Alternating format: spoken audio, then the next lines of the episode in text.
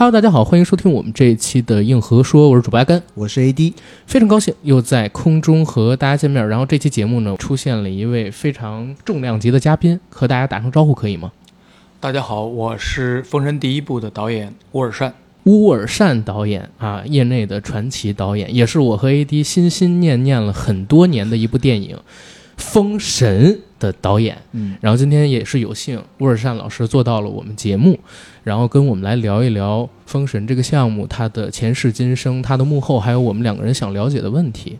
然后其实在，嗯上个礼拜，我们作为媒体已经看了《封神》这部电影。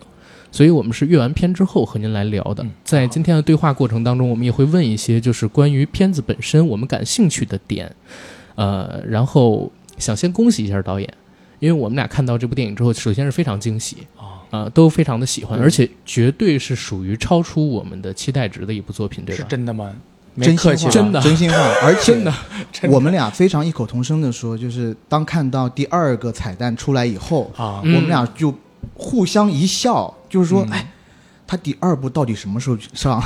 第二部到底什么时候上？我们是想马不是应该把。这个预售的码直接对，没错，最好马，上买？可以。那就最好了。对，因为那个彩蛋真的非常的惊喜，啊而且都不说到那儿，我们两个大概看到第十分钟有一个啊镜头，嗯呃，那个镜头是烈火燎原中有一匹马立起来，嗯前边的场景我就不说了啊，以防止剧透。但我看到那儿，我立刻就跟我旁边我搭档说：“我说，哎，艾迪，有点牛逼。”对，然后他跟我说。牛逼！你别说你牛逼，我都觉得牛逼。然后我们俩当时真是这个感受。可以说牛逼吗？咱们这个可以啊，我们是一个网络博客，我在想，我们的尺度，我们尺度还可以的，还可以的，对，哦而且我可以逼成牛，嗯对吧？啊逼成牛。总之是两个人非常喜欢这个片子。然后《封神》呢，其实在业内也是一个非常传奇的项目。说实话，我们是从二零一八年就知道有这个项目，之后也一直在关注。然后我们自己的这档网络播客呢，曾经在二一年还有今年的六月都做过有关于《封神》这个项目的展望。啊，虽然当时我们还没有看，可以说就是多年期待终于迎来它上映了。所以关于这部电影，很多很多的问题想问您，比如说，先聊一聊这部电影它的一个创作缘起。嗯嗯，创作缘起，可能《封神》对每一个中国的孩子来说，可能都知道略知一二，嗯但嗯。不知道完整。没错，基本都知道一些元素，就是嗯比如说某些角色，姜子牙、苏妲己、嗯。纣王、哪吒、杨杨戬都知道一些，但是都不完整。我对这个故事第一印象来自于小学的时候买的小人书。啊，我不知道大家知道小人书吗？知道。我们七零后的小朋友，这个嗯。传统文化教育都来自于小人书。传统手掌大的单边画本儿，对，那当年一九八一年出过一个《纣王无道》一本小人书，售价两毛一。嗯 我后来还收集回来这本，因为小时候有印象，但是也就遗失了。后来在这个网上又买了全套，这个戴敦邦老师画的、呃《封神演义》小人书，嗯，就看那个看的非常的过瘾，因为小的时候可能也没有很多的资讯吧，看到这样的故事啊，充满了怪兽、法术，对 对，完了狐妖什么满天神佛，啊，非常有意思，就是留下很强烈的印象。小朋友可能就是对这些幻想的东西非常着迷，天然会被吸引。肯定是。就小的时候，《封神演义》《三国演义》《水浒传》《西游记》，反正小人书、评书就来自于这些印象，这是一个童年记忆，然后也是一直没有忘却这里面充满想象力的那个世界。明白？后来再去做电影的时候，已经是二零零七年了，开始做电影。在此之前，我还没有特别明确的要做电影导演。嗯嗯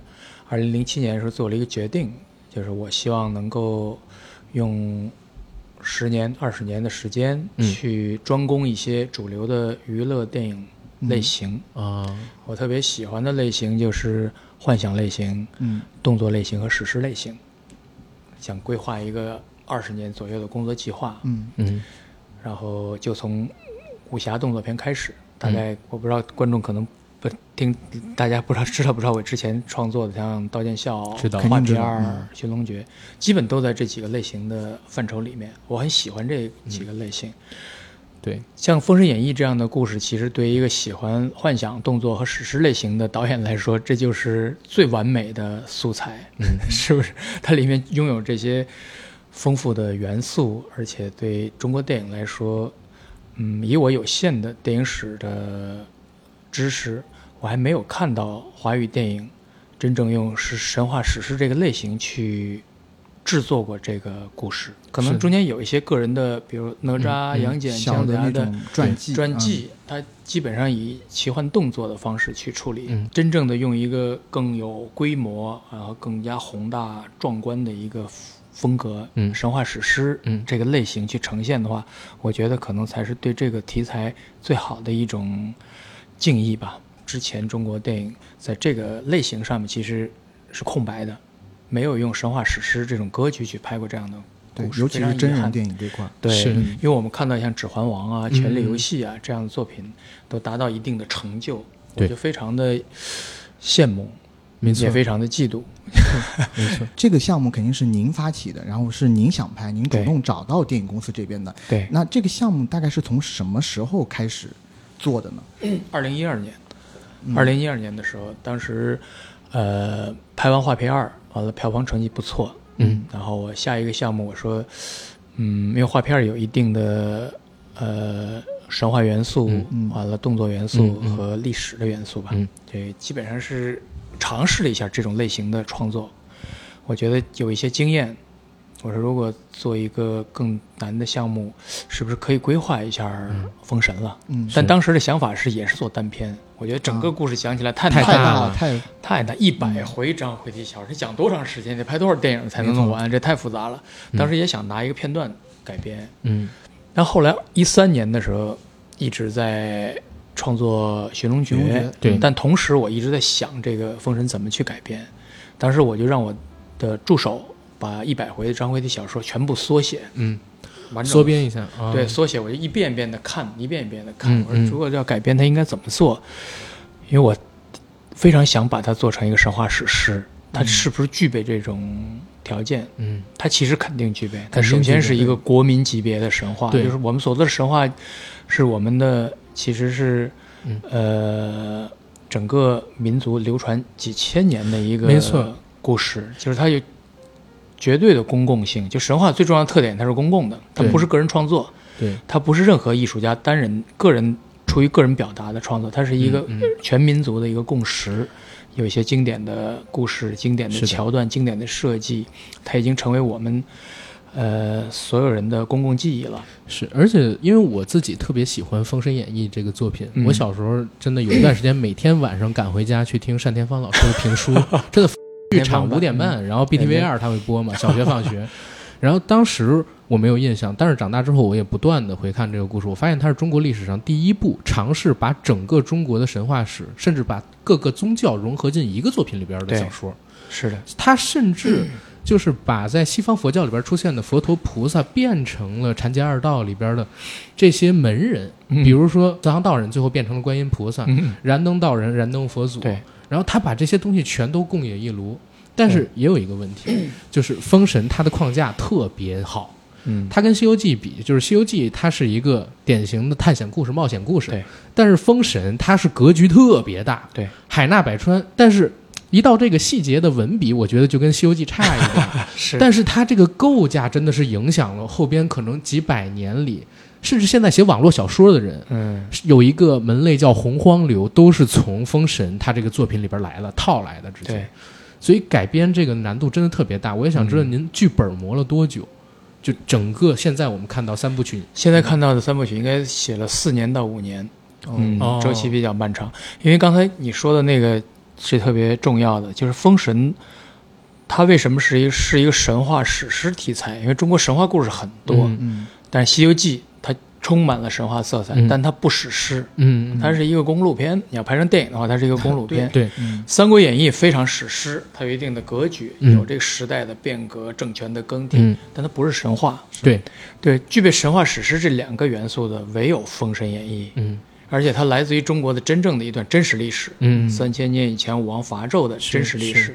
同时到明代的时候，把它扩展成了一个，其实是中国道家的整个神仙谱系，嗯，它其实是一个神仙谱系，完了容纳了很多民间的神奇、嗯。民间传说里的故事的人物装在里面，它非常有中国文化的特点，对。就三教合一，嗯。完了整个的文化混合的一个形态。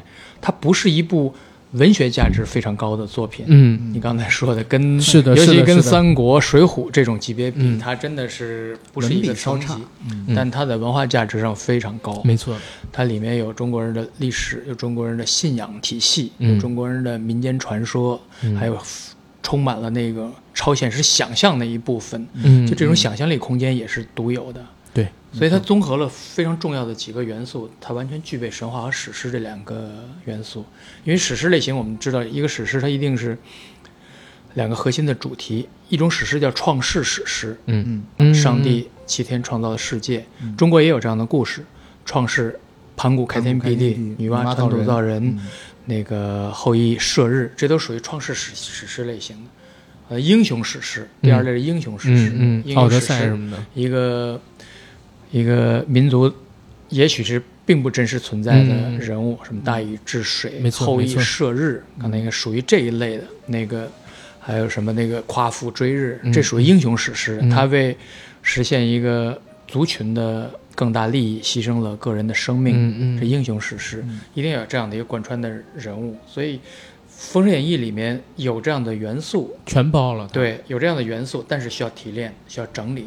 就比如说，我们整个《封神演义》的故事里面，最核心的角色有四个贯穿的角色。嗯嗯第一个是姜子牙了，大家都知道、嗯最有名的。嗯第二个是大反派纣王，王是吧？嗯还有他的知己妲妲己对。嗯但其实还有一个贯穿人物，武王姬发，姬发，嗯对，其实是他最终建立了周。嗯所谓英雄战胜暴君，嗯正义战胜邪恶，其实都讲的是他。嗯是武王最终战胜了纣王，建立了周，没错，建立了中华后三千年以前文化的新的走向。没错，但在《封神演义》里，他其实写的很少。嗯，武王是一个特别模糊的人物，他嗯什么年龄，他什么特别都不清楚。嗯。但他其实是一个很重要的，重要的人嗯。物。我们要做电影写作的话，要把他挖掘出来，嗯。因为他在代表着我们想象中的英雄，嗯，他所做出的斗争，最终他战胜邪恶的过程，成为天下共主，成为天下共主。其实嗯讲的天子讲的是他们，周天子才成为天下共主，其实讲的是武王姬发。是，所以我们要重新去整理这个故事，哪些东西应该被提炼出来，哪些东西要用这个史诗的写作方式。把这个角色建立起来，因为原来原作里是比较模糊的，看不到。因为原作，我认为《封神演义》它的整个背后的世界观和他的意识形态是表充分表现了嗯明代人的、他的观念的。没错没错，嗯。因为他成书于明代嘛，对，嗯。他是一个明代人的想象，明代人的觉得这个，呃，他的宿命论吧，他其实就是这个整个的这个人间这场浩劫都是上天已经注定了，嗯，这样。的。对对，当代人来说，其实可能不太愿意接受，或者也不相信这样的，嗯，所以要重新做一个整理。所以从这一百回，然后提炼出三部曲的故事，用了大概四五年。然后其实我们也想替观众朋友们问一下，就是这个项目三部曲什么时候开机的，然后又是什么时候杀青，嗯以及为什么要选择三部连拍的这种模式？嗯，这个项目。整体我把时间线帮大家捋一下。嗯二零一四年六月第一次开剧本策划会，我们开始，正式的全力以赴的去做剧本。嗯大概剧本做了四年到五年，嗯嗯二零一八年的八月开机的，拍摄了一年半，十八个月，二零二零年的一月关机杀青杀青，嗯。然后到现在是二零二三年的七月上映，嗯，今年是第十年，大概这样的一个年磨一剑，，对，十年真真 太不容易了，真的，对，但是这个项目我们原来规划的时候，就大概我觉得八年到十年是正常的一个时间，对。可能中间发生这些事儿，大家也无法预判，没错。嗯，但是还是在我们预料之中的一个周期，因为这个项目的难度就摆在那儿了。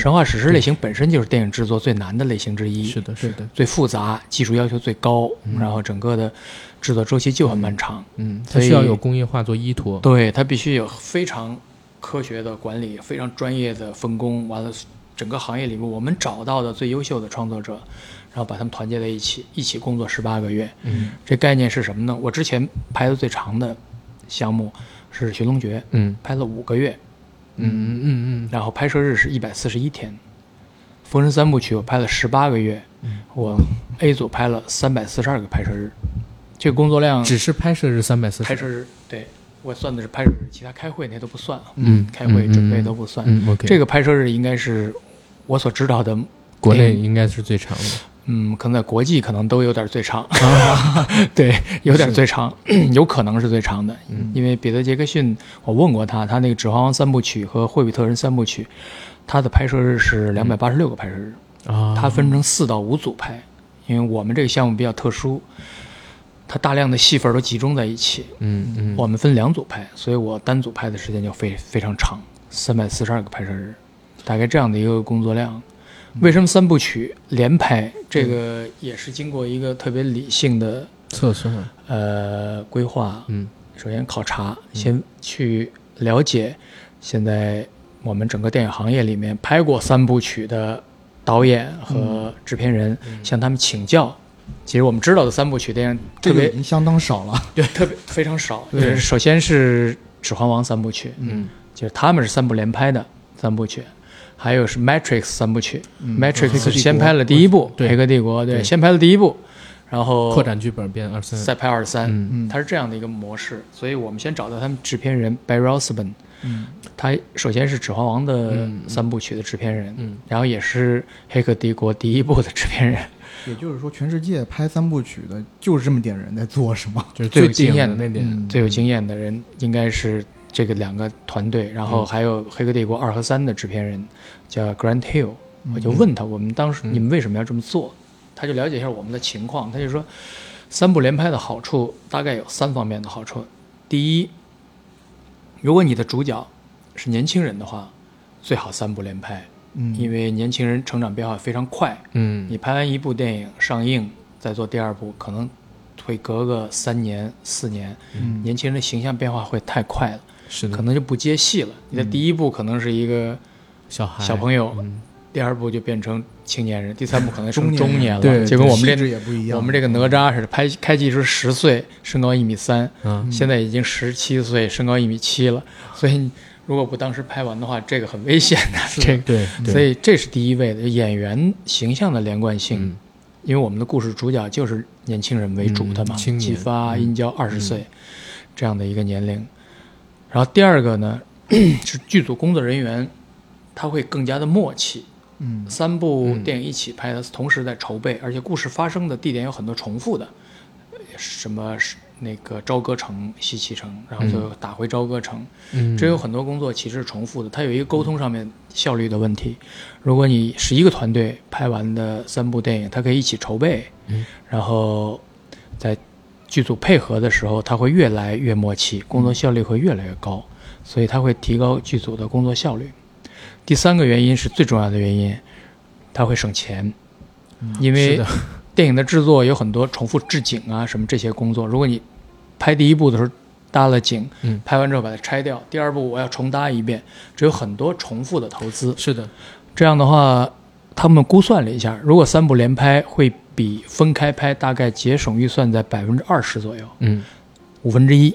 哇，但这五分之一对一个像这种巨大投资的项目来说，这是非常有价值的一笔投资，嗯非常昂贵的一个数字。所以我觉得综合这三点考虑，三部连拍其实是应该是一个最佳选择。嗯，最优解，对，嗯最优选择。所以自二零年一月剧组拍摄杀青之后，这之后其实就是影片后期制作的这些工作，是的，还是说在拍的过程当中，其实有一部分后期包括特效的工作已经开始进行了。也也同时是这样，它就是我们拍的时候，同时剪辑就开始了。嗯我拍完，其实二零一八年的年底已经拍完第一部了，哦，然后有些个别的场景还在会因为搭景的原因，比如你们看宗庙那场，因为宗庙那场是二零一九年年底才搭完景，嗯嗯，所以那有一部分的戏是二零一九年拍的。嗯，然后同时就在做剪辑，然后做一些视效的准备工作，嗯。比如一些研发，嗯。就比如像雷震子那些动态，那些怎么怎么去表达他的那些表演方式，那个花很多时间去做测试和研发，是是同时开始的。然后在二零二零年全部关机以后，疫情开始了，嗯。然后我们主要陷入到视效的后期制作和音乐制作跨国工作的问题，它造成了一定的影响，因为我们的视效团队嗯，有一些在海外，对是全球的嗯。合作，然后包括音乐这方面也是全球的合作，嗯。嗯所以在这些方面受到了一定的影响。明白，这一次的电影里头，其实运用了大量的年轻演员。嗯然后我们也在看电影的过程当中产生了一个小疑问，就是说，这部电影启用这么多的新人演员，并且对他们进行了长达六个月的训练课程，为什么要这么做？因为我们自己感觉啊，嗯比如说这么大体量的一个项目，嗯，呃，理所应当是运用一些已经成熟的演员会更有保障。商业上面是吧？对商业上更有保障。对，但是我们确实看了这个电影以后，我们觉得，呃，我自己啦，我仅代表我自己，嗯我非常喜欢于适，嗯，还有陈牧驰，年轻演员，对对，不喜欢妲己吗？你没说真话吧？呃，非常喜欢妲己，真的非常喜欢妲己。这个其实我不好意思说，我在这个我在豆瓣上偷偷写了一个展望，然后我说我妲己的演员特别美，对前后考虑过这个怎么去寻选找择演员。这些演员的方式。其实客观上来说，没有第二种选择，嗯。因为我们要求的演员很年轻，嗯。嗯。他就是一个二十岁左右的年纪，然后他要接受六个月的专业训练，嗯。在这个过程中，他不一定能拿到角色，他还要跟别的人哦竞争、哦，当时海选吗？海选，对有个特别哦是海选，嗯。哦，全球的海选。嗯。然后他如果拿到角色，他还要把一年半的时间交给剧组，全嗯全部由剧组去安排通告，嗯不可以接任何其他的电影。嗯，全身你觉得具备这几个条件的明星有吗？也是确实其实没有。啊、首先就是这个年龄可能限制就很大了，二十岁左右。嗯然后经过专业训练，因为我们要拍的这些角色都是古代的战士，他即使文戏演得很好，但我相信马术和动作应该他们都不会太擅长，也要注意学，都要从零开始学习，然后学习之后还要有中国古典文化的教育，嗯。然后他们像妲己这种要学舞蹈，要嗯学古琴，嗯。然后像那个姬发、殷郊，他们要学中国的古乐、击鼓，啊，嗯。对，然后要塑身，天天要保嗯持身材肌肉的身材的那个线条嗯线条真的让你相信他是一个真正战士，在战场上能够冲锋打仗的战士。这个对演员要求非常的高。我是觉得，我一看那个剧本大纲，我们都喜欢这个故事是吗？嗯姬发和殷郊作为主线来讲这个故事，嗯他们二十岁是吗？嗯行，来咱们海选吧，因为不可能找 找不到有这样的，不可能找到成名的演员，就是在那方面考虑，基本就断就完全断绝了。嗯嗯然后，因为我们相信这个故事好，嗯，然后我们找到合适的方法，最终让大家因为故事而而喜欢上这个演员，而不是嗯因为这个演员有名而关注这个故事。对，因为我觉得这故事已经够有名的了，所以才敢用新人，红了三千年，嗯你说这个，咱们说以 IP 的角度来说，有哪一个 IP 红过三千年？不可能。嗯所以我就说，这故事最重要，第一位的。如果我们都认为现在这个故事是最好的一个改编思路的话，嗯那我们一切优先故事，我们演员要去适合这个角色，嗯而不是找任何其他的东西来帮助增加商业性啊什么。嗯我认为。是客观上来说，我也不认为哪一个演员真的会决定票房，会决定一个电影的质量，它其实还是整体的。嗯所以嗯决定了这个之后，我们就在全球，呃，派出了八个选角的团队，嗯。完了目标是寻找十六岁到二十二岁的亚裔或者华裔的年轻人。嗯。完了，我收到了一万五千份的呃 casting 资料、试镜的资料，嗯。然后在这些资料里面挑选了一千四百多人面试，让他们到北京。嗯。我大概做了二十一次面试，二十次在北京，一次在上海，每一次大概六十到七十个演员，跟他们见面，然后全天的考核，嗯然后在中间挑了大概二三十位，愿意进入训练营训练半年，六个月的六个月，嗯完了最终在六个月以后才决定谁能拿到角色。所以入这个训练营六个月之前，他们也不知道自己到底能不能拿到这角色。，对，是的，哦，嗯就跟赌这六个月的时间。那对方不方便问？就比如说最后二十多个人嘛，但是只有六个成了封神六子。对。另外还有很多其他的质子，那个都是训练营里面，他背后有好多兄弟嘛，啊明白？那个都是来自于训练营的演员。就明白主角和配角的关系。对，嗯主角和配角。另外，他第二部里还有其他的戏份儿，他们有的演员还有呢，有的还活着呢，还在。所以他们就是两个主演是就是竞争最激烈的，嗯然后其他没有拿到主演角色的可能拿到配角，嗯然后有的可能拿到戏份更少的角色，但是他们都是公平的竞争的。我们通过。六个月的课程，然后四次的考核，嗯。最终我们几位核心的人，嗯、我完了制片人、监制、摄影，完了美术指导，最终投票决定谁来来演哪个角色，啊，大概是这样的一个过程，所以我们刚刚说的于适和陈牧驰真的可以算是万里挑一的，应该是。对。一万五千个简历的话厉害是。可以很很形象，一万五明白。万里挑一，然后说回到电影的故事本身啊，因为我自己刚才说我是单田芳老师那个版本评书的粉丝，当然有人觉得可能袁成扩的更好，但我我只代表我自己对，郭德纲也说过，是。然后我呢对《封神》这个故事相对还是比较了解的，嗯然后我自己感觉这第一部《封神》里边的内容其实改编自。嗯，武王伐纣平话的部分蛮多的，尤其是殷郊他的那条故事线，嗯。应该是直接从宋元时期的刚才我们说的这个话本《武嗯武王伐纣平话》里边改来的。对，然后不单是我们之前提到的明朝成书的《封神演义》，我想知道为什么会用这个改编思路。嗯。因为当时决定做这个改编的时候，我就要找到一切我能找到的跟这个故事相关的文本，嗯，嗯，就除了《封神演义》，还有《列国志传》，不知道你，看过没有？我知道，我知道。嗯，《列国志传》还有这个宋元这个话本《武王伐纣平话》这个都是属于文学作品了。对，然后还有更早的一些历史典籍其他我，可能不知道。对小说方面没有了，嗯历史典籍，比如《史记》里面对这段啊记载，比如《尚书》嗯里面有一些片段，然后还有一些像那个六韬姜子牙那个兵书叫六韬，对，里面有一些片段和语言、台词和事件，我们综合在一起，最后选择我们怎么去改编它。嗯，《封神》第一部里面有几个剧情是来自于武王伐纣平纣话。最典型的其实是对，就是姬昌在隆德殿上为殷寿占卜那个剧情是嗯来自于《武王伐纣平话》里面的，嗯对。对，然后像比干，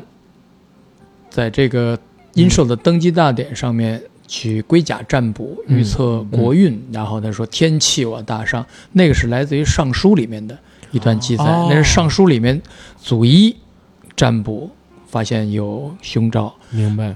天气我大伤，然后去禀告纣王，结果纣王根本不在意，嗯。那么一个情节，所以他综合了很多文本里面的描述和情节点，然后我们做了一个重新的筛选和整理，嗯。这样的，嗯，所以我们片名开始的时候讲的改编自《封神演义》嗯。和《武王伐纣平话》，是。因为《武王伐纣平话》里面最重要的角色是殷郊，对。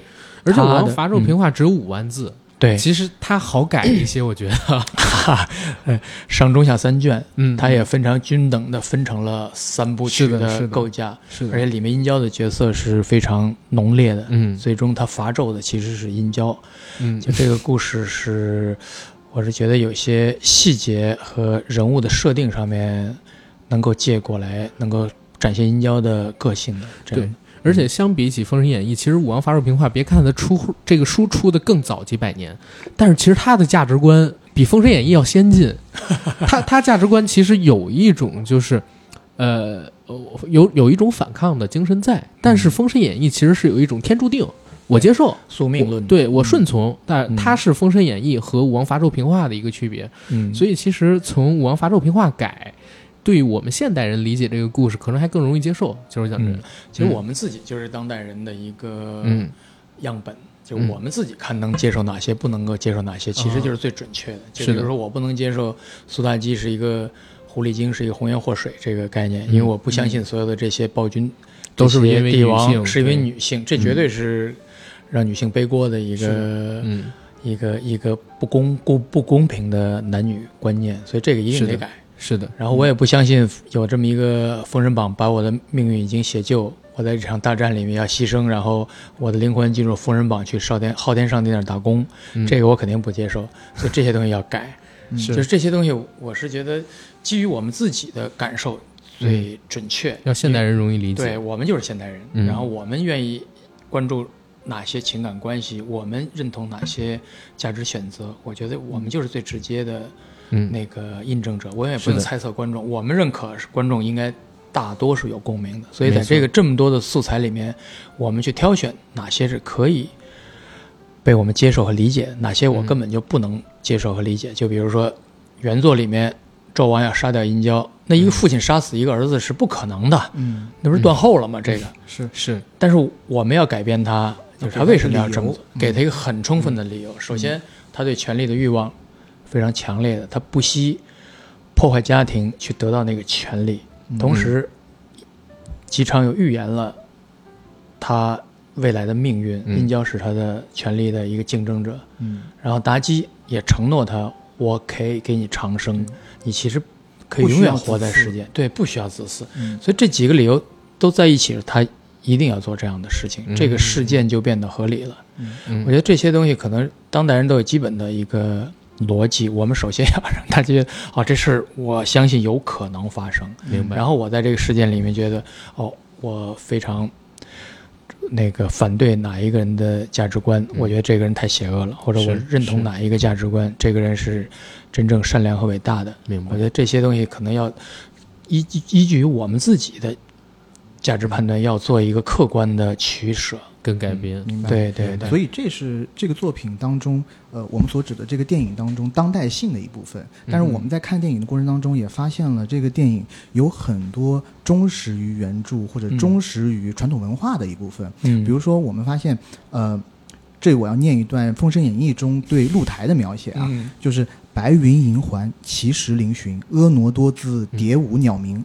台下一潭泉水，深不可测；露台楼亭，时隐时现，恰似蓬莱仙境。嗯当时我们看到这个露台在荧幕上呈现的时候，嗯我们俩其实都特别激动，就感觉这就是小时候我们能幻想出来的那些画面。对然后想看呃导演能不能聊一聊这部电影的服化道置景和美术的设计。然后这时候我想求证一个、呃，嗯我想求证一个事儿，因为我是安徽黄山徽州人，哦，然后我听闻传说，据说因为呃《封神》这个剧组很大嘛，嗯。然后招募了天下的能工巧匠，包括我们那边，因为像木雕，对对。木雕、石雕都很厉害，所以对。招募了一两个非遗传承人进到剧组里面去做一些呃置景的设计。我想问，嗯。这是不是真的？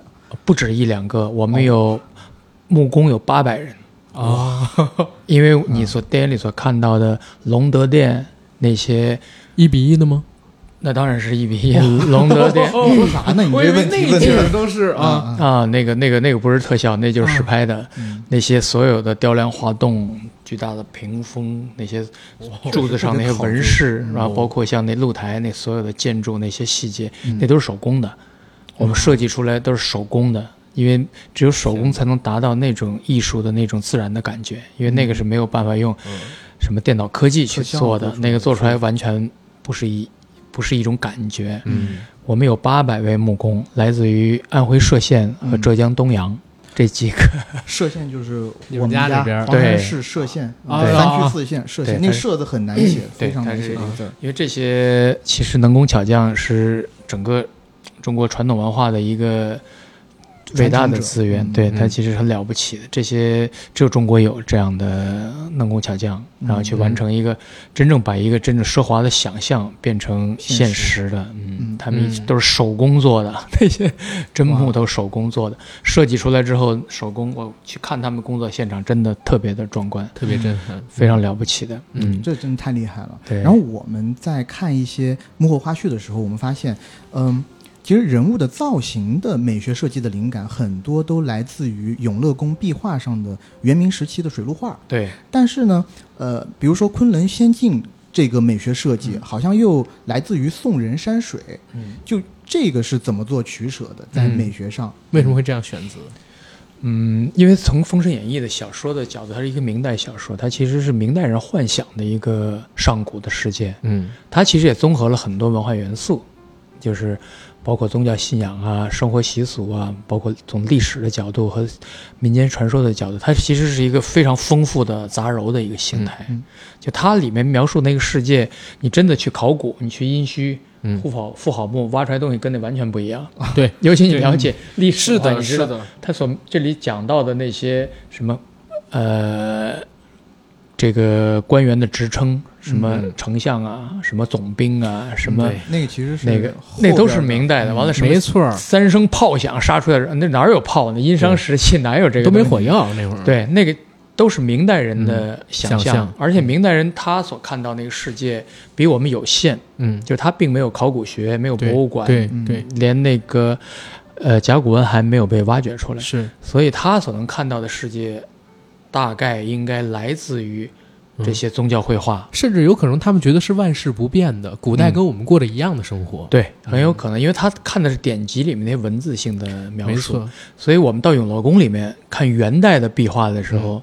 你会马上理解这个明代人在想象的世界到底是什么样，他们穿什么衣服，戴什么冠带，嗯。然后皮肤的颜色，戴什么配饰，嗯，那嗯。那跟那《封神演义》小说里描述一模一样。对，就基本上画他画的东西就是他们写的啊那个东西。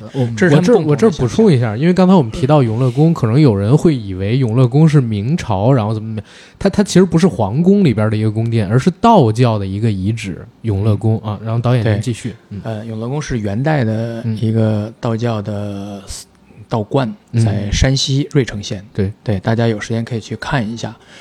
他的壁画，我认为是中国的人物画的一个巅峰作品，嗯。嗯，非常的壮观，嗯。嗯，比西方的文艺复兴早大概一百多年，十三世纪的作品，嗯，非常厉害。所以我们找到永乐宫作为依据，其实就马上理解了《封神演义》里面他所写作的人物形象，嗯包括人物的人物的那些幻想角色的，什么绿皮肤的、黄毛的、嗯蓝皮肤的、红毛的，嗯这些 都在永乐宫壁画里都能找到它对应的那个形象。嗯所以根据这个，我们建立了整个人物造型的体系。嗯，明白。但是你只还原永永乐宫，还原之前的这个元明时期的人物形象还不够，因为它嗯缺少上古的一些元素，嗯因为必定是一个殷商时期的背景。嗯所以我们又在殷商的青铜器这上面找到一些纹样、图案这些东西，还有他们当时那个审美，因为殷商时期的审美跟后世的中国的艺术品的审美非常不一样，它有大量的怪兽的图案，嗯而且非常繁复、很立体的。嗯。不像后来的这个中国的，像那个各种瓶瓶罐罐的，嗯。都是花花草草的，嗯。它都不是，全都是很狰狞的怪兽形象。啊，能感觉到那个时代它那种尚武的感觉，野性那种非常血性的那种感觉，嗯这些元素把它挪到我们服装的一些装饰细节上面，嗯。包括宫殿上面那些配饰的图案上面，嗯。去重构这个视觉的世嗯。界。宫殿，我们的依据也是来自于北京的故宫，嗯。你们看到的这个什么这个隆德殿，嗯。它的格局跟太和殿是一样的，啊，怪不得。非常开开阔宏大。嗯只不过它整个的这个色彩关系嗯。和脸上面雕梁画栋的那些图案嗯。是来自于殷商的，明白。比，如商人上上白，所以它整个都是白色的嗯。石材铺地嗯。做台阶，完了黑色的石材做大殿中心的地面，然后背后全是木雕。它不像现在咱们对明朝的建筑的给印象是红色和灰色的这样，嗯嗯所以这有一定的陌生感。但它尺寸比例是完全是来自于明代建筑的比例，嗯。嗯但是视觉元素把它调整了一下，重组了一下，完了屋顶全是茅草的，你注意看，它就是深褐色的草，嗯。嗯草顶，然后压着铜的那个屋脊，那个比较像以前没有砖瓦时期的建筑的形态，明白，所以做了一个混合嗯。重塑，混搭，对，然后把它做成一个全新的世界的感觉。七成永乐宫，三成殷商，嗯。补充了一些宋人的山水，因为自然环境，我们去想象上古自然环境一定跟现在有所不同，不知道什么样，但我嗯。总觉得应该不同。而且那个时候的气候还有大象呢，对，因为河南跟现在完全不同。对，对，它有比较像我们找了一些历史学家嗯。他们也研究过这个殷商时期的中国的像地理情况和气候，因为嗯。河南叫豫嗯。是产大象的地方，对对对，然后在这个什么呀，在这个呃甲骨上面也看到很多占卜的，什么打了多少只象，嗯多少头犀、是嗯犀牛这些，它其实有点亚热带气候，明白，估计跟那现在西双版纳那个气候差不多，，对，是那样的一个地那个气候条件，所以所以那个自然环境本身可能要有一定的想象。明白，我们的就是电影里看到那些殷商的那些森林呐、那些嗯，都是灵感都来自于西藏的林芝地区。哦墨脱，所以那些树都非常巨大，嗯。完了有那种上古的那种神秘感，那种树，那个树种不一样，对，非常好看。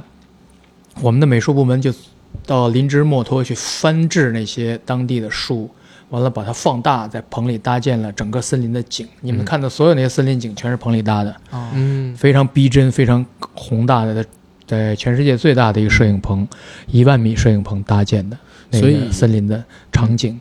所以其实就是现在有一些网络上边的朋友，他会说，现在这部电影里边出现的场景，商代可能出现吗？真的很不好意思，这是一部明代成书的小说，而且是一部神话小说。商代的时候也没有人告诉过我到底元始天尊在不在，这都是基于明代人的想象。对，所以它本身呈现的建筑风格也好，包括人物的造型设计也好，导演和团队们都是做了大量的功课的。好，关于《封神》，我们先聊完上半部分，广告之后，下半部分见。广告内容：我们的节目《硬核说》已经在全网各大播客平台同步播出，欢迎各位收听、订阅、点赞、打赏、转发我们。想加群的加 J A C K I E L Y G T 的个人微信，让我们的管理员拉您进群，和我们一起聊天打屁。想了解主播生活动态以及节目最新动态的朋友呢，可以在微博搜索“硬核班长”以及 “AD 钙奶爱喝奶”，关注阿甘与 AD 的个人微博账号。好，以上信息呢，我都会写在本期节目的附属栏里，欢迎大家加我们。嗯，欢迎回到我们录制现场。然后刚刚呢，我们的广告已经结束了啊，继续和导演进行问答。我们的下一个问题就是刚才其实导演已经聊过了，在这个片子它剧本的改编过程当中，然后做了怎样的努力，包括人物的造型、服化道、置景，包括说您和您的团队对历史典籍做大量的归结梳理，然后改编，最后选择了现在我们呈现出来的一套美学方案。那可以接着跟我们分享分享导演在整个《封神》第一部，我们不说三部啊，嗯第一部当中印象最深的戏嘛，然后为什么印象深刻？这场戏是怎么拍的？啊，印象深刻的戏挺多的，嗯嗯，因为那么多的一百回的故事，我们精选了现在的这个故事的主线。先说第一部，对第一部其实也是就是最核心的。对，嗯有很多。有。很多就因为其实我们的第一部应该相当于改编自《封神演义》前三十三三回，对。对，一直到黄飞虎归周。嗯，其实我们把这些人物高度的浓缩，嗯。提炼了最重要的剧情。因为我自己是对《封神演义》的整个的故事里面有两个家庭、两组人物关系特别的感兴趣，感兴趣。嗯一个是姬昌这一家，嗯西伯侯姬昌，就是他文王十子的这个事件。嗯嗯嗯，因为我看到不但是这几个呃小说文本里面有，包括这《史记》这个历史文本里也记载这个事件，就这个事件应该是嗯真比较重要的，嗯。比较重要的事件。我特别关心这个父亲他当时的感受，嗯。他情感上面经历什么样的摧残，然后能够做到这样的事情，然后能回到故乡。嗯。所以跟姬昌相关的戏，嗯我都特别的在意，也是嗯。我觉得整个电影里面非常关键的剧情。还有一个就是殷郊和他父亲的情感关系，嗯。啊就是他那么爱自己的父亲，但父亲却要把他斩首，就他是这样的一个矛盾的孩子，嗯。从最爱父亲、最崇拜父亲，最后变成了一个仇恨父亲的人。嗯是。就这一组情感关系，也是我觉得特别有价值或者一直打动我的一个呃元素。嗯。嗯，然后我们在电影里面把这个两个家庭丰富起来，嗯。因为原来这两个家庭，这两个剧情是很单薄的，嗯还不够清楚，主要讲的不够清楚。如果这个事件发生的激发应该有什么态度呢？对，就是它会影响到什么呢？但其实我们知道，真正的历史上武王伐纣就是因为这个事件嗯。作为重要的开端，嗯。他一定要伐纣，一定要去推翻这个这个商王朝，嗯。建立一个新的秩序。嗯。所以这个家庭经历了这件事以后，对每个人影响到底是什么？我是觉得这个空间是很有那个探究的必要的。嗯，所以我们会丰富激发的整个人物设定，让他在这个事件里面，他怎么看待纣王的，然后他怎么看待自己的父亲的，然后他怎么看待哥哥跟哥哥的关系是什么，然后这事件发生以后对他有什么样的影响，嗯。他最终做出什么样的选择。所以我会把故事聚焦在家庭的角度去讲，所以在电影的戏份里面，所有关于亲情的戏、嗯。关于家庭的戏，嗯，都是我非常看重的嗯戏剧的内容。明白，哎最重要的那一场，隆德殿四位质子嗯跟他们四位父亲，那那一场戏很牛，对，就那一场应该是把这个整个父子情感关系推到了嗯。一个极致。而且每一组都不一样，对，每一组的情感关系都都不一样，嗯，对。质子，我感觉中间有几个他的心理非常的扭曲，在那一刻，对，北伯侯，嗯。对，就这些，因为围绕这个主题，父亲与儿子的关系，然后把每一组人物关系的亲情那一面能塑造的很极致，因为嗯。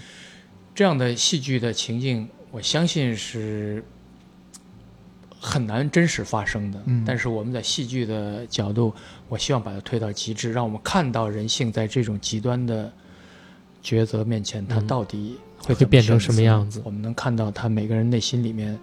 他善与恶的判断和抉择，这是一个戏剧性的需要，完了也是对主题最强有力的一个表达方式。明白，我都我非常喜欢这些文戏，嗯 当然动作戏我也喜欢，因为我是一个古装动作片的影迷，我嗯看所有我能找得到的古装动作片，嗯所以我就觉得第一场，整个电影开场的第一场那个大战，攻占冀州城，冀州城那场，我还是非常有那个。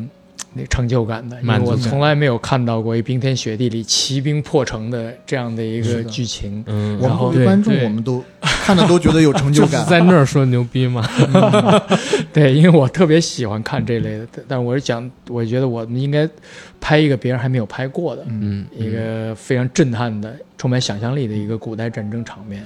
而且那个大规模的马戏，我觉得也是特别难拍。对，对。嗯尤其中间要把马的眼睛给蒙起来，对骑着马走。因为我之前和桑林老师在一次饭局上有聊起来，嗯。桑林老师说，封神的马戏或者说对于马上的这个训练，对。应该是封顶国内的封顶的。嗯是。啊因为我们花的时间很多、很扎实。嗯，六个月的训练之后，他们后面在拍戏的时候还不断的在训练，嗯。然后马术团队整个的专业性非常高。嗯。我们中国的团队和国际的团队，整个来自很多国家的专业马术的马术指导、骑手都参加这个整个的训练。完了，我们为这些年轻人买了三十三匹马，嗯。专门为拍摄而买的马，因为这些马既要形象漂亮，嗯。嗯。同时他们还有专业素质。首先，马就要受到很长时间的专业训练，嗯。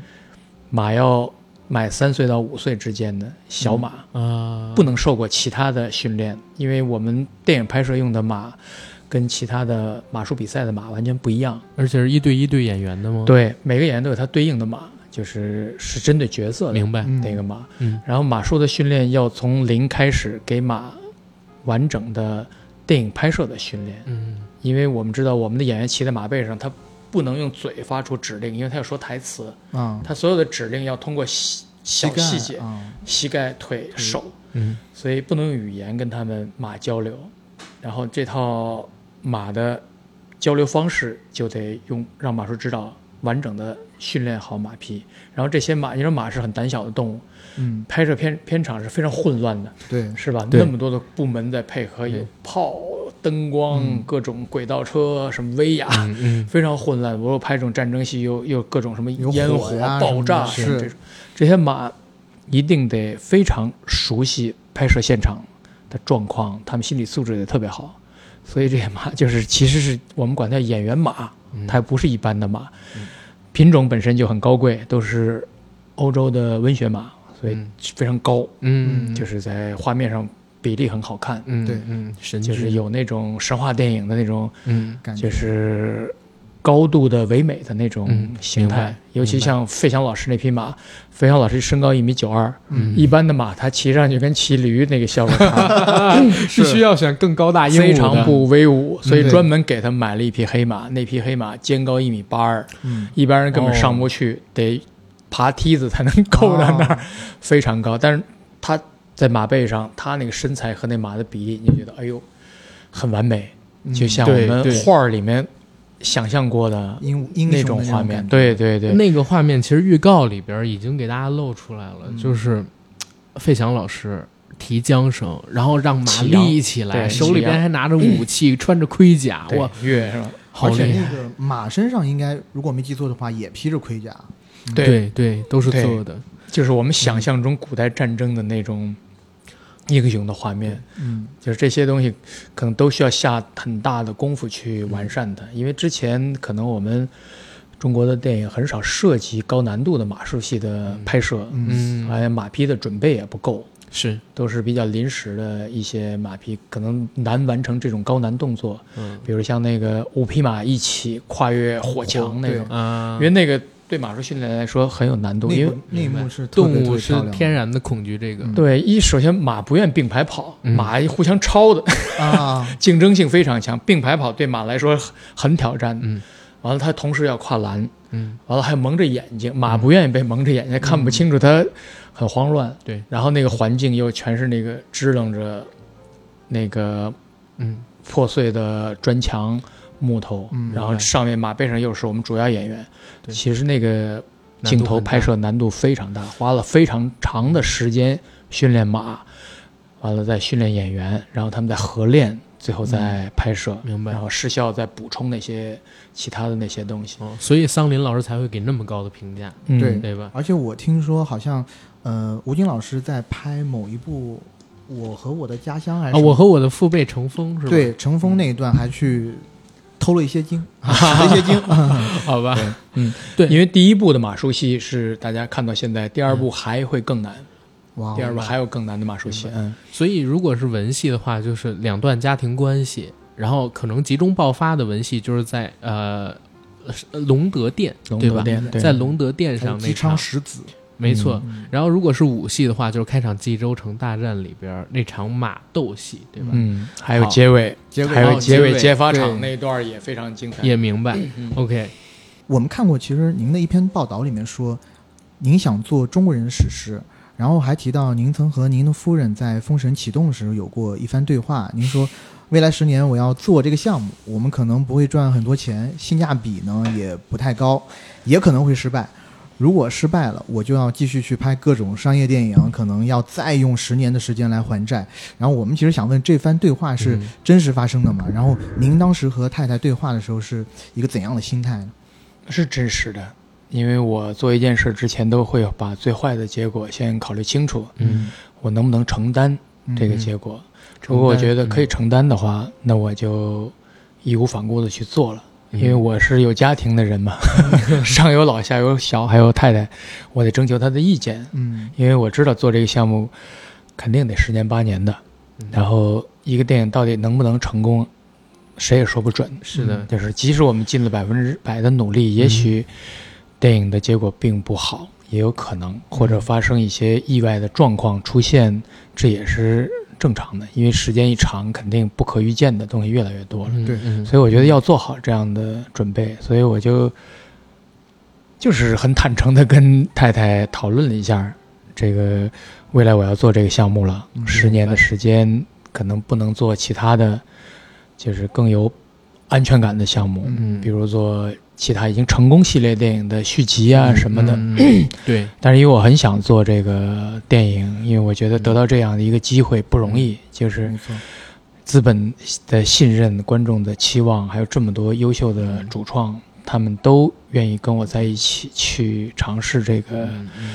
大家从来没有拍过拍过的电影类型，嗯。对。就相当于在中国电影历史上的一个拓荒类型，嗯就是有这样的机会很难得，嗯，但是我们要做好最坏的打算，就如果我们失败了。我们真的要去用十年来还债，因为成本太高了，我们可能要为投资方要负责。嗯这是电影创作者应该想的事情。投资方是我们的合重要的合作伙伴，嗯所以他们是是蒙受经济损失也是不能辜负信任，对，所以不能辜负他们，所以嗯就做了这么一个开诚布公的一个谈话讨论。对，就在家里面。我太太说：“你想做就做去呗，这也没什么。这个太幸福，太幸福了。”但他同时也是一个创作者，他是我们整个电影的音乐总监和作曲。哦，所以他也有很多创作方面的啊工作，所以要征求他的意见。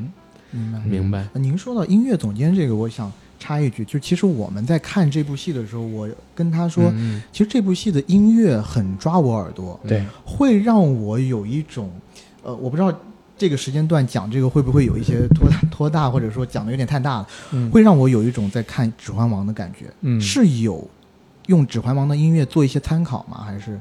呃，主要是在音乐形态上面，嗯我们因为也想做史诗感，对我们是参考了就是浪漫主义古典音乐嗯。嗯那个时期的写作方式，就是瓦格纳的越剧的写作方法，嗯。就是主题式写作嗯，每一个重要的主题都不断的重现、变奏，然后形成对剧情的讲述。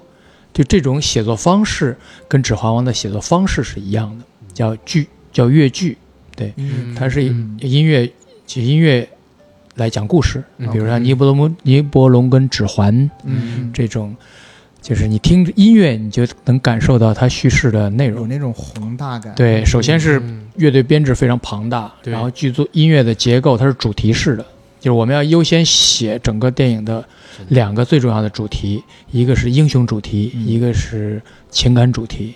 然后这个主题呢要贯穿整个电影的叙事，嗯整个我们电影百分之九十五都有音乐，就是没有音乐的部分很少，很少。很满，音乐写的非常满。但我们不会听起来觉得哎太满了或者怎么样，因为在每一个场景，我记忆它犹新的是搭的，是在比如说当英雄驰骋在马背上，然后嗯。走进草原的时候，它是一种比较舒缓或者嗯。轻扬的那种感觉，嗯。然后真的到战场上，它是那种急奏、激昂的，激昂的那种感觉，但它其实都是两个主题的变奏。嗯。你们仔细去为音乐可能听一遍这个电影，你可以听到这两个核心的主题一直在贯穿整个的故事。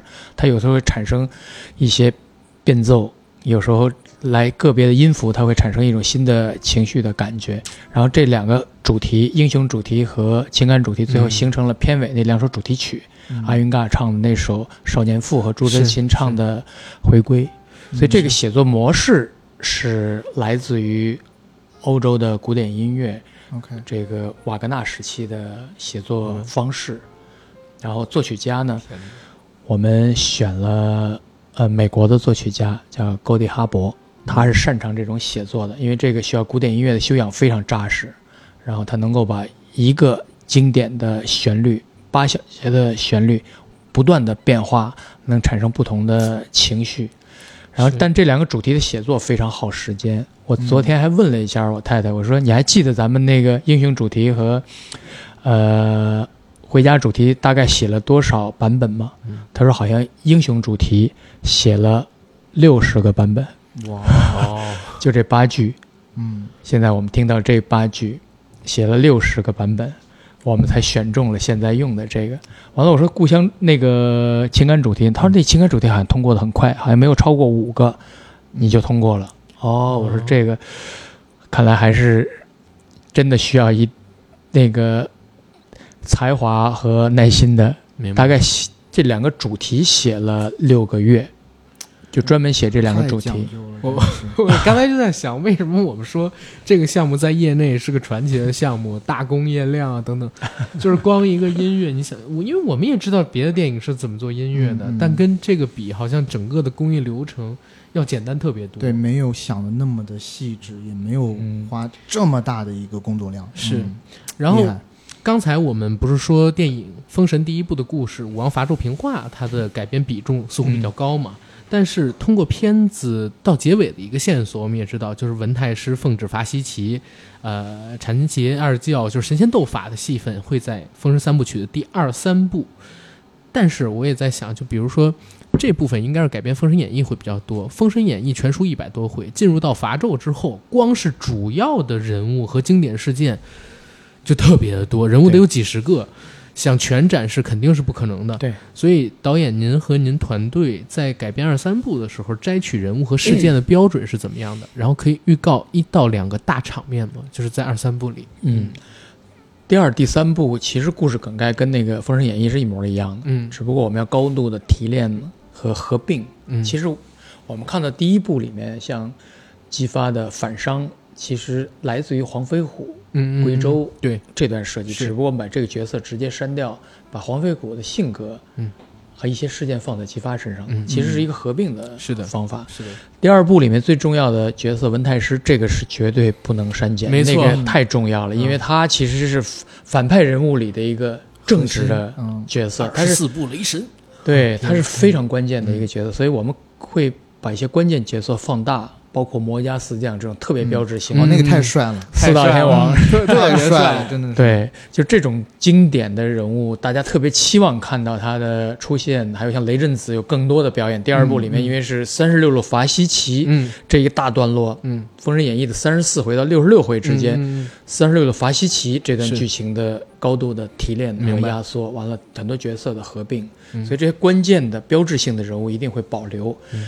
完了，包括十绝阵。这种啊非常经典的阵法设计，因为我阵太多了，我挑一些最有意思的，所以嗯第二部主要是讲大破十绝阵。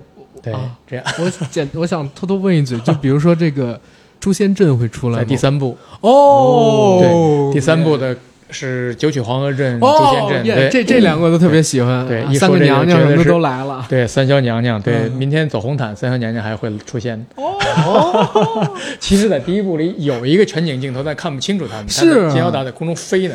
飞的那，我当时就跟他说，我说三霄娘娘，对对就是哎，会员金斗他们要出来了，对，然后哎都有会员金斗，都有这些。哦，太期待了，因为我是觉得这里面特别标志性的，我们可能有共识，嗯，因为对对看了那么多，的确《封神演义》里有很多东西是重复的，对，这是一定得客观的承认。这一定得。有，完了，有些是自相矛盾的，嗯你得在里面精选一些，比如视觉表现上可能哎，它会很好看。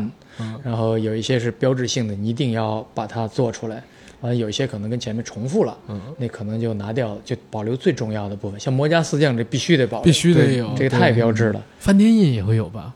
梵天有，就是哦。三消都有，哦对，三消都有，而且三消是在第三部里面最重要的反派其中的部分。明白明白，对法力最强的通，天教主嗯。都会出现，元始天尊、通天教主、十二金仙都嗯。第一部出现的十二金仙，他们没有进入到这个，是的，是的，没有进入到人界，对，对。都是整个的斗法逐渐升级，到第三部是最终的决战。哇，太想看了，这样的现在这个，嗯，真的这就是为什么我们说，我们看到第二个彩蛋的时候，然后，呃，一开始是一个传令官大对声但就喊着，不要不要不要剧透，对对对，就是文太师班师回朝，然后后面就看到那一两个经典的人物，邓婵玉侧坐过来，对我当时已经觉得哇，好酷，然后马上就跟着魔家四将，我说啊，这么大，这么立体，就是还碰掉块房檐，对，还碰到碰掉块那种哎 房檐房房檐是吧？对就是太帅了，真的。烽火琵琶是吧？对对，很帅，魔力海的，对这些经典的东西，也是我小时候印象最强烈的一嗯，些是的，符号。我也觉得，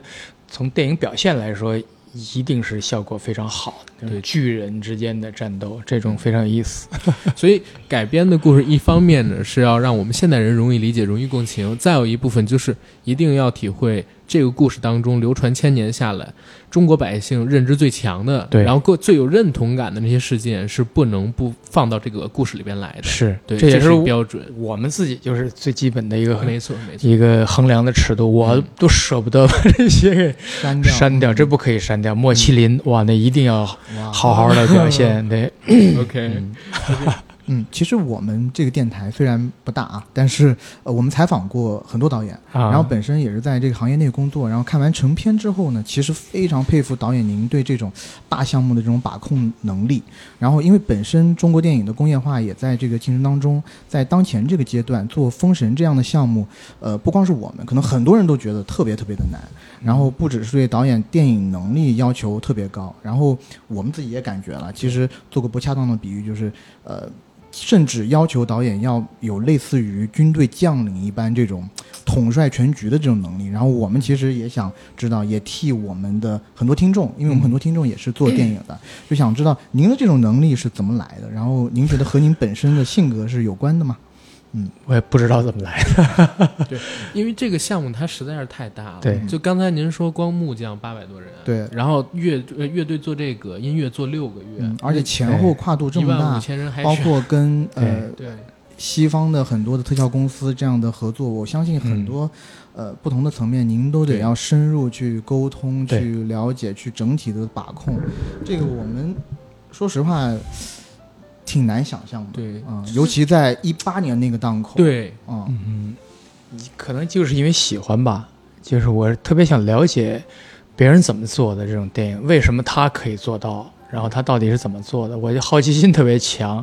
就是很早看《指环王》的时候，我觉得哇，很受震撼。我说他们怎么做到的？新西兰这么一个小的国家，嗯他怎么能做这么恢宏的一个神话史诗的电影，这么一个充满了古典精神的这样的一个作品？据我所知，新西兰之前没有人拍过这样的电影。那，肯定是嘛，所以后来我们去考察的时候，真的见到彼得·杰克逊，见到那个 Barry 嗯。制片人，见到 Richard Taylor，就他们那个维塔工作室的负责人，我就在问他，我说你们一个新西兰，据我所知只有四百万人口，你们拍了两个三部曲，《指环王》三部曲和《霍比特人》三部曲，嗯。嗯，这样的制作体量，这样的制作品质，你放在全世界最发达的美国、好莱坞这样的一个工业体系里，都没人能做得到，嗯。那是为什么呢？你们到底怎么做到？的？我想了解一下。他们说我们之前的确没人做过这样的电影，嗯。然后我们甚至连一个完整的电影团队都没有。嗯，你知道我们剧组里面八分之七的人都是第一次拍电影，你知道吗？OK，那一下把我震撼了。嗯嗯八分之七的人第一次拍电影，嗯他们竟然拍了《指环王》，嗯你们能做到，为什么我们做不到？我们哦中国的制作团队从这个专业性啊，还有整个的整个团队的基础来说，肯定不会一个剧组八分之七的人第一次拍电影吧？嗯嗯嗯到底你们用什么样的方式做到的《指环王》这样的作品？嗯因为我们之前我也完整的了解他们的整个的制作的流程，然后工作的方式，我嗯能找到的所有的资料，我都会认真的去看很多遍。但是这个信息还是深深的震撼了我。就他们在工作的过程中，同时在培训那些工作人员，嗯让那些来自于不同的什么学校的或者别的行业的这些人了解怎么做电影，然后进入到电影的团队里面。嗯他们找到了自己的方法，那我说我们也应该可以找到自己的方法，去完成这种规模电影的创作和制作完成。对，所以这个真的最激励我的就是当时他们说的这个，嗯，我觉得太了不起了。嗯。我觉得这些我们也能做到我。们应该可以做到，因为我们电影从业人员太多了，他们一个四百万人口的一个国家，我们是这么庞大的一个一个产业，然后我们一定是有方法可以做到这些，所以嗯。在那个时候我就觉得应该把这些做过这种电影经验的这些创作人员都真的聚集在一起聚集在一起，嗯然后我们探讨一下我们怎么去做中国的神话史诗，然后我们怎么用现在已经成熟的工作方法，帮它落地在中国，来适合我们中国团队的工作习惯，然后从电影的审美的角度，怎么把中国的这些传统艺术跟当代电影技术结合在一起，嗯然后召集我们整个的电影剧组有二十个国家的工作人员，嗯。是非常联合国式的一个很庞大对，从演员、主创到具体的工作人员有二十个国家的，嗯然后先后进组的制作人员超过了八千人。嗯嗯。特效总监应该是外国人对吧？是一个美国人，嗯对，他是《寻龙诀》的特效总监，啊。啊，就是合作，对也合作很有默契。他是之前德国奥斯卡的特效总监。明白，就是我们整个这个团队是一个非常国际化化的团队，然后我们的全世界我能找到的最优秀的、最专业的创作人员，都请他们来中国，来跟我们一起讲这个中国的经典故事。明白，我觉得这个是特别有意义的一个事情。嗯，好，呃，听导演刚才这么说，就是我们对这个项目也有了更多的理解。但是啊，最后有一个问题，就是目前中国的影视行业其实还在一个复苏期嘛，啊，嗯因为我们也看到了，其实从今年六月份开始，影视才真正的我们说走出低迷，开始热起来，而市场和观众的口味，其实这些年也有了一些变化。嗯，和《封神》这个项目启动的时候，其实有了蛮大不同。这个中国史诗电影的梦想，如果说这一次票房不是特别成功，您还会继续做下去吗？还得继续做呀，嗯因为这个类型我觉得是特别有文化意义的一个类型，就是一个民族到了一定的发展阶段，嗯，它嗯都会有一个对自己民族传统文化的追溯、提炼和再次的表达。嗯电影往往在做这样的事情，嗯它用最通俗的方式、最娱乐性的方式，嗯其实在重新讲述这个民族最重要的一些经典的价值，一些呃永恒的情感。我觉得这个是电影一定要做的事情。嗯，电影的制作的过程，我觉得我已经尽最大的努力了，创作和制作，我对我自己来说，呃，问心无愧了。嗯，我能做到的结果，就是现在大家能看到的这个结果。就关于到底在市场上是否能够成功，这个我不能保证，嗯，但我已经做好了最坏的打算，是？我们相信会我们相信会有很多人都会都会和像我们一样喜欢这部电影。嗯，对，因为我们跟导演其实原定的专访时间是四十分钟，但实际上我们专访的时间是一小时零十四分钟。因为我现在开着这个 录制的设备，我自己知道录了多久。然后在整个对话的过程当中，我们第一是感觉到导演特别的真诚，对于我们的问题是没有做任何的思考，也没有做太多的犹疑。然后再同时还有一点就是，我觉得为什么刚才我们提到导演本身好像有一种能够把控大项目、大场面的能力，哪怕在我们今天。这个项目其实它拍摄时间，您不是说是在一八年的时候拍了十八个月吗？已经过去了那么久，对。嗯但嗯导演对每一个细节、每一个工种，他都能对答如流，而且告诉我们特别详细的答案。嗯，就这个记忆力，包括他对这些工种了解，就代表在当时拍摄的过程当中，一定是每一个事无巨细都要亲躬身到现场去看，然后去把控、去管理的。这一点就可以回答刚才我们提到的那个为什么导演可以做到把控如此大的一个项目。而且我我相信啊，就是在《封神》之后，可能国内如果要做规模很大的电影项目的时候，绝大多数的公司第一个想到的名字应该就是乌尔善导演您。嗯，对，我觉得应该是这样的。然后《封神》这部电影呢，因为我和 AD 其实在呃七月初的时候就已经看过了，啊，我们两个人真的很喜欢这部电影，而且我们确实觉得它对得起中国神话史诗电影这个称号，嗯，对吧？嗯。那在我们刚才和导演聊完之后，导演其实一直有提到一个事情，就是他想做一个中国人的神话史诗，是他一直以来的梦想。嗯所以中间你说是胸口一个勇字也好，或者说导演提到很多人给到他激励，看新西兰人八分之七的人没拍过电影，他们能拍出《指环王》，我们为什么做不到？其实是自我给自我鼓励，一个坚信的、笃定的，从自己内心迸发出来的梦想的坚持。就这一点其实蛮感动我的，而且也希望导演这部片子既然口碑很好，它的票房可以成功，好吧？但是一切交给命运吧，因为我能做的事情我已经都做了。OK，嗯，嗯我能为他做到他上映，包括我们未来上映以后，我们还有三十个城市的路演。我说，理解嗯只要我能为他做任何一件事情，我都愿意做，我不想留下遗憾。然后最终的结果，我觉得就交给命运。完全感受到导演的这种经历，特别、嗯特别棒，特别棒特别钦佩。好，那我们今天和乌尔善导演的对话到这儿就结束了。七月二十号开榜《封神》，希望大家走进电影院支持《封神》第一部。好，拜拜。谢谢大家。